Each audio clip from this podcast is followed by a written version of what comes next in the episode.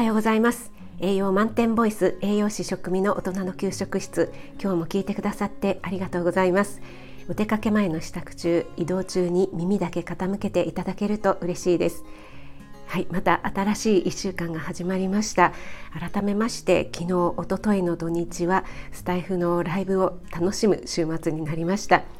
ご参加いただいた皆様またアーカイブをね聞いてくださった方も本当にありがとうございました。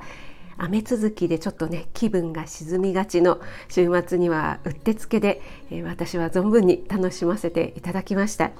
本当にありがとうございました。9月になりまして季節はね着実に夏から秋へと移り変わりつつありますよね。皆さん9月9日徴用の節句というのはご存知でしょうか？1月1日3月3日7月7日とね、えー、奇数の月と日にちが重なる日が節句となっていますよね。1年間で5つ5節句あるんですけどもその一つが9月9日の徴用の節句です。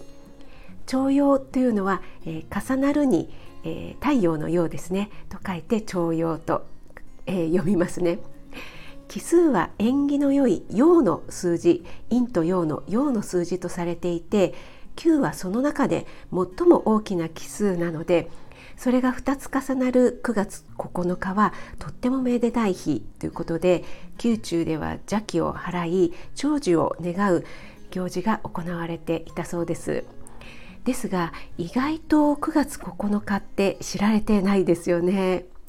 別名、えー、菊の節句とも言われたりしているんですけども菊のお酒だったり菊のお茶をいただいたりまた食事で食事ではね、えー、菊花えといって食べられる菊ですね食用菊を使った和え物だったり栗ご飯をいただいたりします。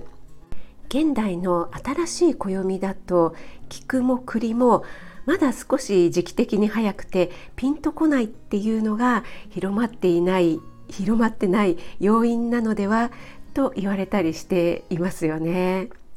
四季がある日本ならではの、えー、食べ物でね秋を感じるっていうのはとてもいいことですよね。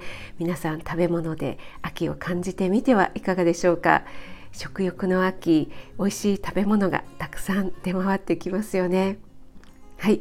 あなたが美味しく食べて美しく健康になれる第一歩全力で応援します。